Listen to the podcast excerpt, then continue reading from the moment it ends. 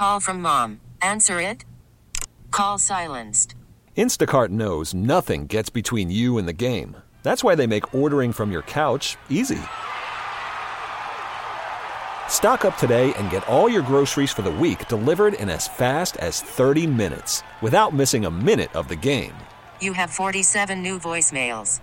Download the app to get free delivery on your first three orders while supplies last. Minimum $10 per order. Additional terms apply.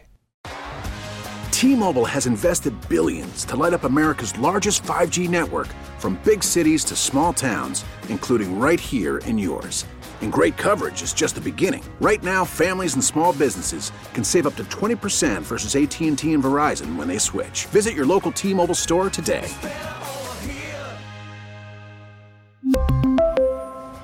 Plan savings with three lines of T Mobile Essentials versus comparable available plans. Plan features and taxes and fees may vary. It is not often that headlines are dominated by balloons. Following the U.S. military's takedown of what they say is a Chinese spy balloon flying over the states, that has been the case. If we're spending time trying to shoot down balloons, then we're not shooting down Japanese fighter pilots and those kinds of things. But what about that one time a Japanese balloon with a bomb attached to it dropped in Metro Detroit? This is the Daily J. I'm Zach Clark. You would have been hard pressed over the last week to have not heard a news story of a Chinese spy balloon soaring across the United States. The headlines? They were incessant. The balloon was first spotted over Alaska. U.S. military officials say the Chinese surveillance balloon will probably be over the country for another few days. Senators will get a briefing on the balloon. Hours after the balloon was shot down, China lashed out at the U.S. Defense officials now say there's a second balloon. We're seeing reports of a balloon transiting Latin America. For what it's worth, the Chinese government has objected to all of this. They say the balloon was not a piece of spy equipment, but a weather balloon. Former U.S. Army Colonel Jeff McCausland told WWJ anchor Ryan Recker that one thing is not up for debate. This event will have consequences. This is a domestic as well as an international problem.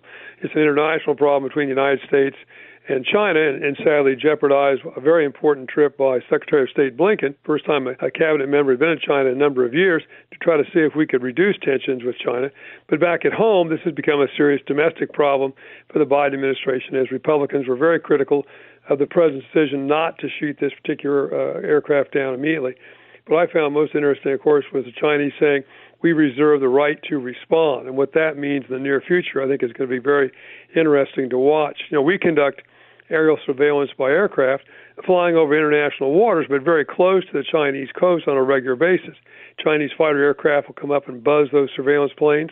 Does their willingness or desire to respond mean they're going to be even more aggressive as we continue to conduct our own surveillance in the vicinity of Chinese territory?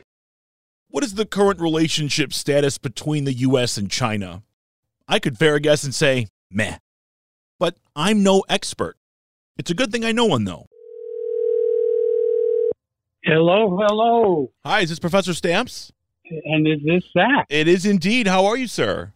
I'm up and functioning, so that's good. Excellent. That right there is Dr. Richard Stamps. He's Professor Emeritus of Anthropology at Oakland University. He spent over 50 years studying China and lived there for almost a decade. And he says, yeah, the relationship between the superpowers is not great. I think the uh, relations uh, right now are cool, are stressed and strained. But my theory is, you know, it's better to talk than to fight, and that we need to open communications and we need to understand where they're coming from. So I'm I'm full of questions like that. I did think one thing was odd though. A balloon in 2023? But Dr. Stamps tells me the Chinese have been using balloons for thousands of years. The Chinese have been making balloons, hot air balloons, I think back in the Eastern Han Dynasty, 3,000 years ago, they were creating these little hot air balloons. So later on, when the uh, French and others come along and they say, oh, hey, we've got a new idea, it wasn't a new idea. They were stealing intellectual property from China.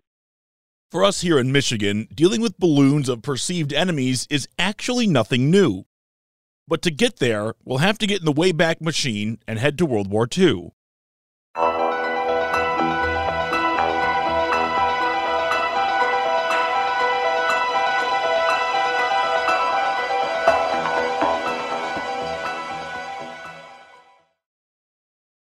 Read this great article in the Detroit Free Press by Keith Matheny. It was about Operation Fugo.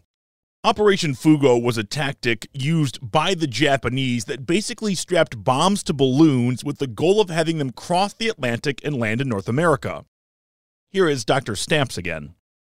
They probably launched about 9,000 of these bombs, and that these bombs, they carried four incendiary bombs and one 30 pound high explosive bomb. So here comes a Japanese balloon and then it crashes into somewhere in North America. What were they trying to do with those bombs? They were trying to attack. I don't think they were trying to soften us up for a major assault, but they were trying to cause panic. They were trying to uh, let America know that Japan was still up there and fighting. That article written by Keith Matheny, it points out that this attempt at destruction by the Japanese failed. Less than 300 made it to North America, but two of them were found in Michigan. One by Byron Center, which is out west near Grand Rapids. The other, though, it made it all the way to 8 Mile and Gill Roads in Farmington. Neither caused any damage, but Dr. Stamps says the fear was real. Was born in the San Francisco Bay Area in World War II. And you go to San Francisco and you see the bunkers, the uh, cannon placements, and uh, just the, the protective barriers. There was a great fear of the Japanese attacking the United States. And they, again, were pulling out all of the different possibilities. They built submarines, they built aircraft carriers and planes that we sadly missed the intelligence on when Pearl Harbor and that terrible loss of life. But if we're fighting a war, why would you use balloons? It seems odd. I guess that's before you hear the explanation. If we're spending time trying to shoot down balloons, then we're not shooting down Japanese fighter pilots and those kinds of things. The initial U.S. bombings were not Hiroshima and Nagasaki atomic bombs. We dropped our share of incendiary bombs. Why? Because the Japanese architecture of the homes in the neighborhoods, they're made of wood. And so all you need is to drop one incendiary into the neighborhood and you can cause a lot of trouble with one little firebomb. Well, we were dropping incendiary bombs on them so they included in their bomb loads that were coming our direction, you know, yes, a high powered 30 pound explosive, but they also had these incendiary bombs to start forest fires, fires in cities, and the like.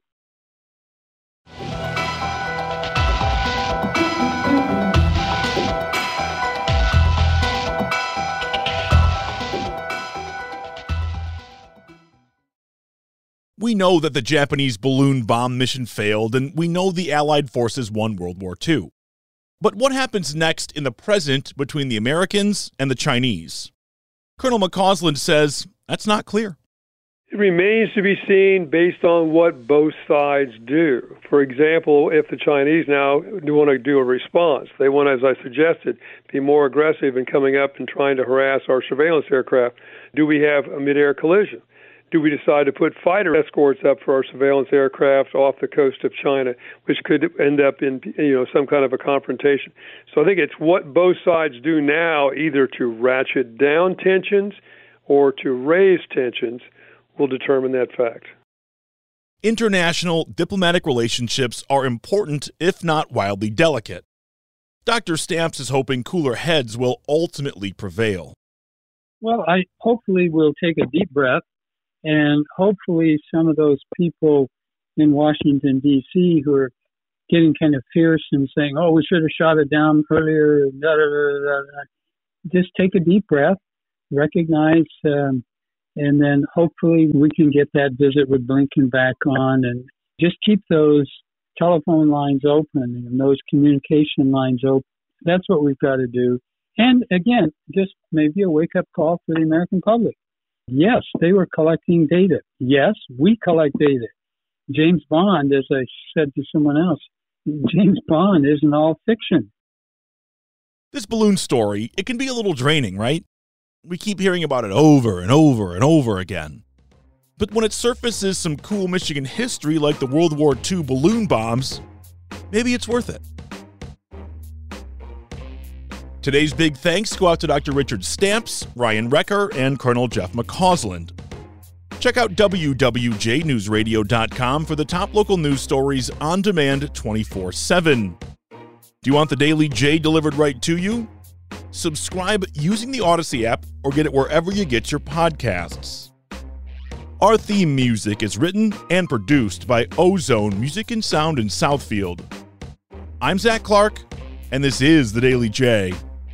Thanks for listening.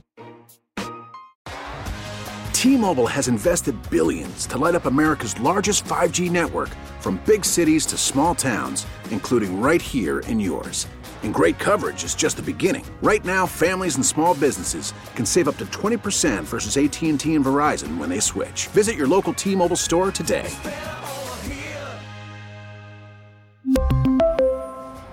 Plan savings with 3 lines of T-Mobile Essentials versus comparable available plans. Plan features and taxes and fees may vary. Your vehicle's engine with a full synthetic oil change and save with Mobil 1 at O'Reilly Auto Parts. Purchase 5 quarts of Mobil 1 full synthetic motor oil and receive a $10 O'Reilly gift card after rebate. See store for details. With your Mobil 1 purchase, you'll also receive 2 times points during O Rewards Bonus Points Month at O'Reilly Auto Parts. Oh, oh, oh, O'Reilly Auto Parts. We get it. Attention spans just aren't what they used to be heads in social media and eyes on Netflix. But what do people do with their ears? Well, for one, they're listening to audio. Americans spend 4.4 hours with audio every day. Oh, and you want the proof? Well, you just sat through this ad that's now approaching 30 seconds. What could you say to a potential customer in 30 seconds? Let Audacy put together a media plan tailor made for your unique marketing needs. Advertise with Audacy. Visit ads.audacy.com.